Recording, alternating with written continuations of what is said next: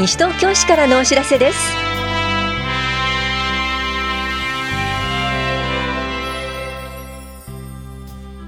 今日は休日診療を行っている当番の病院。市奨学資金支給制度及び市入学資金融資斡旋制度の廃止などについてお知らせします。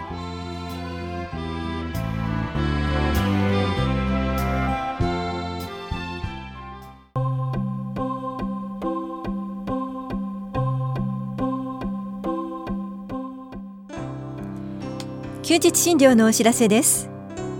今日診療を行っている病院は堺町1丁目の法屋厚生病院と法屋町4丁目の八木沢循環器クリニックそして中町1丁目休日診療所です。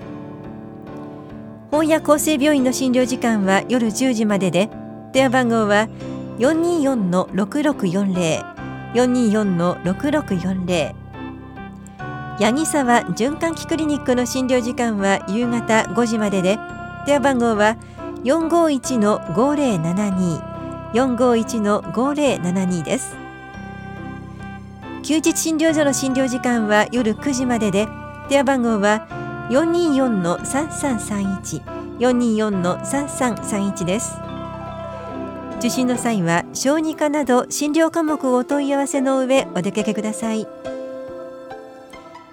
歯科歯の診療は泉町6丁目の泉台歯科医院が行っています。受付時間は夕方4時までです。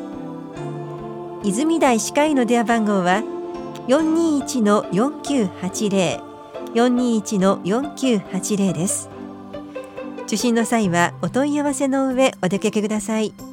また健康保険証と診察代をお持ちください。休日診療のお知らせでした。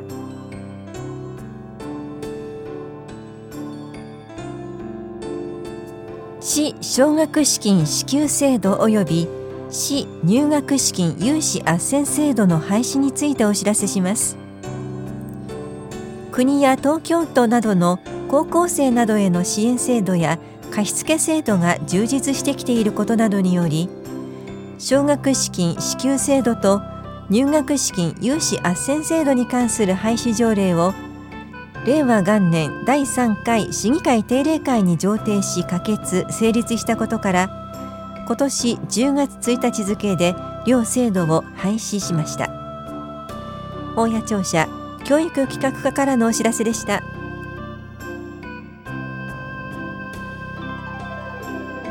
都営住宅入居者募集のお知らせです。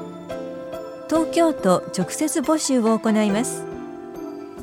募集しているのは家族向け単身者向け3350戸で案内と申込書は11月13日まで棚視庁舎2階ロビー大谷庁舎1階総合案内出張所でお配りしています。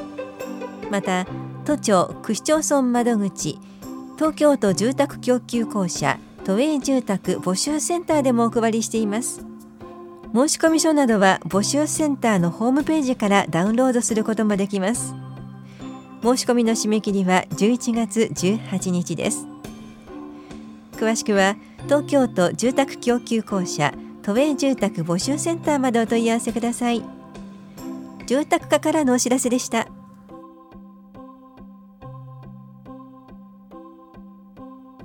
ゴミの分別にご協力をお願いします。流生麺組合のゴミピット内においてライターが原因と思われる火災が発生しました。この火災における設備の損傷と人的被害はありませんでしたが火災によってゴミ処理が滞ってしまう場合があります。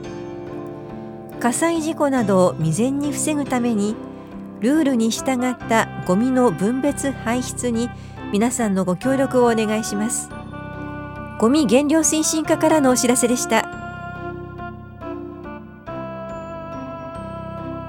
図書館講演会青年貢献と家族信託についてお知らせします。誰もが老後の不安を抱えて生きている現代。自身や家族を守る制度について弁護士の先生にお話しいただきます。この講演会は法テラス多摩法律事務所の弁護士加藤あずささんと森脇隆さんを講師に迎え11月16日土曜日午後2時から4時まで田無公民館で行われます。お気になりたい方は電話、メールまたは直接窓口でお申し込みください。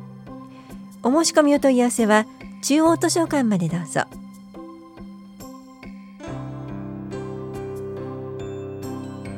甲府ボール日本選手権を観戦しませんか？オランダ発祥のバスケットボールとハンドボールを合わせたようなスポーツ。甲府ボールの第13回日本選手権が開催されます。日本全国から集まった甲府ボールチームに声援を送りましょう。体験コーナーにもご参加ください。この催しは11月17日日曜日午前10時から午後6時まで総合体育館で行われます。観戦ご希望の方は当日直接会場へお越しください。スポーツ振興課からのお知らせでした。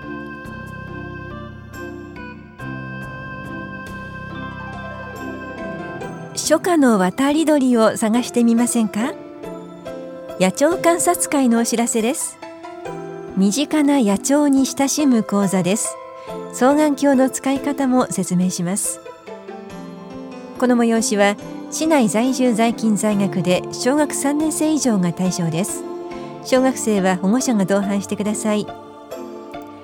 12月7日土曜日午前10時から正午まで石神井川と武蔵関公園周辺で行います。集合は西武新宿線東伏見駅南口です。好転の場合は翌日となります。参加ご希望の方は電話、ファックス、メールでお申し込みください。お申し込みお問い合わせはエコプラザ西東京までどうぞ。なお定員は20人で申し込み順となります。環境保全課からのお知らせでした。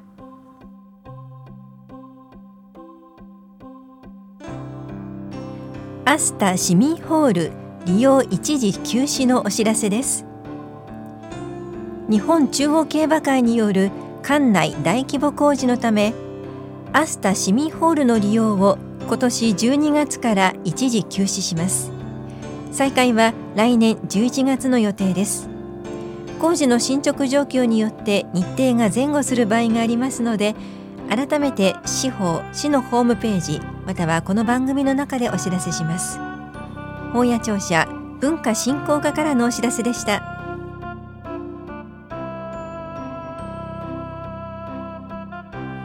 まちづくり円卓会議。参観者募集のお知らせです。再出発ができる社会へ。少年少女との伴走を考える。いろいろな立場でサポートに関わっている人たちが集まって公開会議を開催します。参加者も一緒に考え意見交換を行います。この催しは11月30日土曜日午後1時半から4時半まで障害者総合支援センターフレンドリーで行われます。参加できるのはまちづくり円卓会議に関心のある市民や市内の NPO 市民活動団体企業自治会の方などです。講師はファシリテーター合同会社ラーンナーズです。参加ご希望の方は11月28日までに電話、ファックス、メールで所属先などを明記の上お申し込みください。なお定員は30人で申し込み順となります。参観だけも可能です。お申し込みお問い合わせは市民共同推進センター夢コラボまちづくり円卓会議係までどうぞ。共同コミュニティ課からのお知らせでした。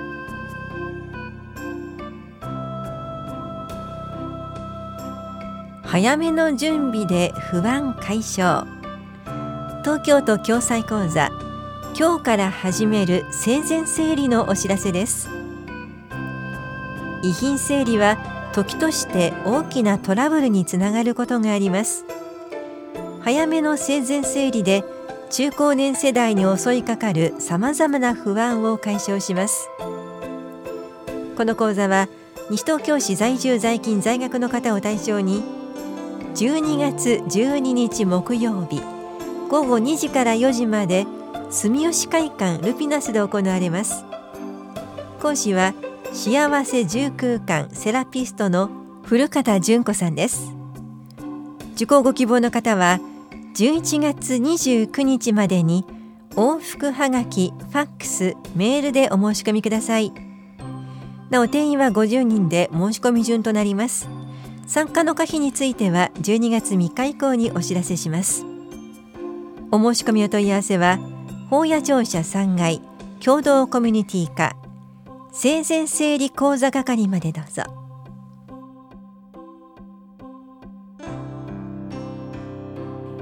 認知症予防講座。受講者募集のお知らせです。脳の活性化に役立つ二重課題。デュアルタスクを実践することと運動で認知症予防に取り組みます。この講座は市内在住の満65歳以上で運動可能なおおむね全日程を受講できる方を対象に12月5日12日19日1月9日16日と2月27日のいずれも木曜日午前10時から11時半まで八木沢公民館で行われます。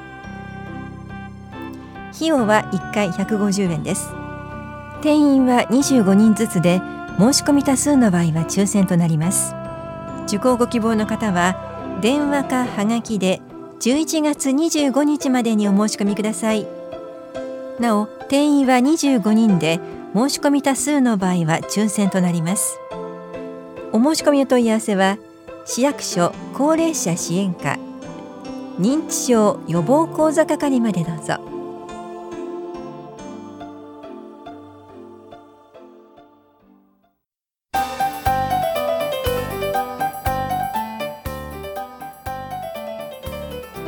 弦楽アンサンブルの演奏をお楽しみください。議場コンサートのお知らせです。出演は東京ニューシティ管弦楽団でアイネ・クライネ・ナハトムジークメンデルスゾーン作曲弦楽八重奏曲などを演奏する予定です。このコンサートは12月2日月曜日午前10時から45分程度田無庁舎3階で行われます。対象は3歳以上です。当日午前9時から議会事務局で整理券を配布します。定員は100人で先着順となります。お問い合わせは棚視聴者議会事務局までどうぞ。